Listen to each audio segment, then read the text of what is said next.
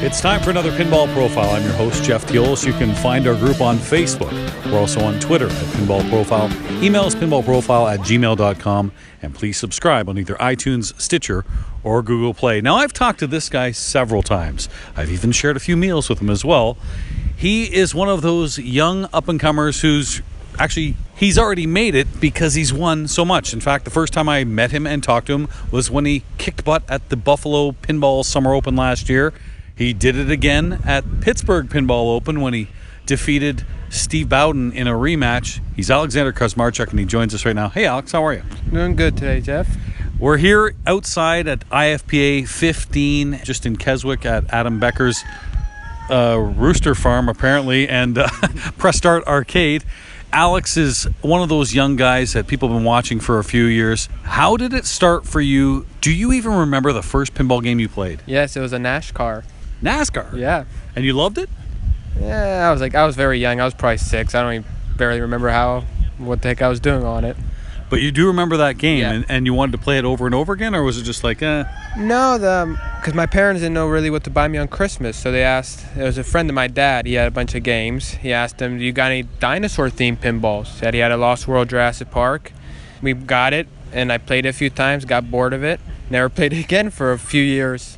Then for some reason, I went downstairs to the basement one night and just started playing, and really liked it. As I got, I was probably when I was, I think I was 13 when I started playing again. You were playing at your home. Was that the only game you had? Yeah, At the time, yes, that was the only game I had. in Pittsburgh, there's so many places to play where you're from, and of course, Papa and Pinburgh. When were you first involved in Papa?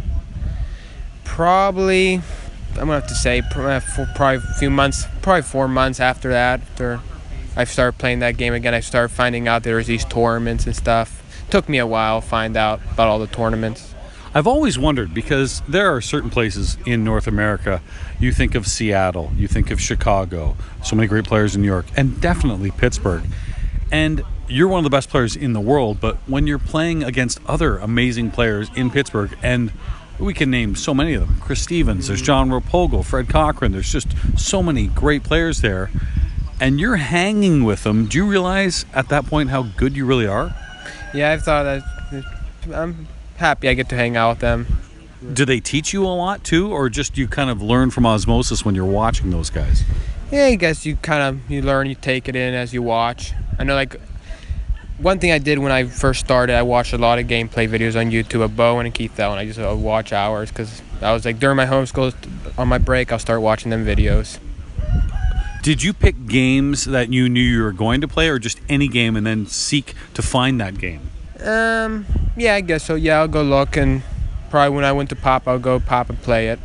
Well, you get to actually go to the Papa facility quite a bit. I know us regular folks, we certainly hope that facility gets sold so that we can see all those games once again. But you have some regular tournaments there, don't you? Yeah, they have them each Sunday and Thursday. They have fight clubs or three or sometimes four strike knockouts.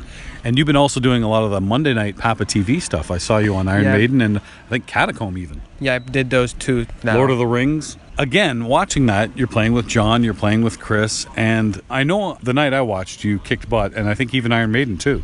yeah, Do you get any pressure from people watching you either live or knowing that you're on television and possibly lots of people are going to be watching this? I mean, you really got to perform. Yeah, I don't know. I never really, I never really thought of it. Just never really bothered me. 'cause I never How do I give you that it. pressure? How do I put that on your shoulders for crying out oh. loud? Well, you remember that time in Louisville when you were filming me on playing that blackjack? Didn't affect me. Yeah, that might have been a dollar game that you destroyed. Oh, that's right. I was like right in your face. I think I, I think I Tommied the machine, threw some dollars over your flippers. Yep, you did. Didn't matter. You beat Andy Rose and myself and Evan Bingham. Yeah, that's true. Uh, of course, fake dollars, right? We don't gamble. Although I think it's legal now in yeah, the states. Yeah, yeah. Would you like to see gambling in pinball? Would you like to come to something like IFPA 15 and see your odds? Alex Kuzmarchuk, 10 to 1 odds to win. You'd put money on that, wouldn't you? Oh yeah. Or put money against it and, and just tank. You'd never, Yeah. you'd never do that. Uh, So you've been to a bunch of different tournaments. Is there one you love? Is there a format you prefer? I really like going to the tournament in North Carolina, the OBX one. I just like going out there because in the beach. And I like that event. I just like it. The setup, the lineup. I just like everything about it. And the location at Yeah. Flippers. Yep. I like. I don't know. I just like you just go up, put your quarters in the game. I just missed out going to that. I decided to go to Free Play Florida instead at the time because I wanted to play. I like classics tournaments, and there was no guarantee that I was going to get in the classics tournament. So I knew I could get in the main, but I think you had to arrive early and then be say one of 40 people. And if we recall and i know she was on this program deb tellman she won that tournament the classics but it was limited entry or not entry but limited number of players and i it was unfortunate. That was the deterrent for me not to go to obx but uh, maybe something i'll check out in the future. It was really good. Yep, I like OBX. so what about match play pin golf papa format is there a style head to head what do you like I like pin golf. That's Pin fun. golf? Yeah, I like it. I do too. Can't seem to ever make the playoffs in it because I don't play for trying to get everything in one ball, and it's such a different strategy. And you're so focused in on the score, at least I am, that it probably takes away from your game. Mm, I don't know. I, to me, I find it kind of easy because to me, it's simple. You, you got this one goal. That's all you're doing. Ah, you make me sick. Anyway, it's you make it sound so easy, and it's not just you. It's so many great young players. Escher Lefkoff, the Papa 20 winner, the world champ. He did that when he was 15. Colin Urban almost won the Papa Circuit Finals, coming mm. second to Josh Sharpe. That sounds weird.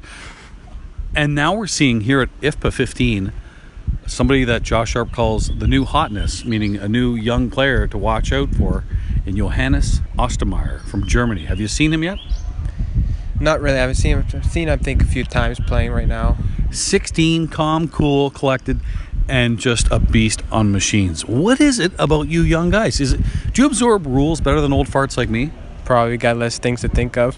got less work. Less backaches and. Thanks very much.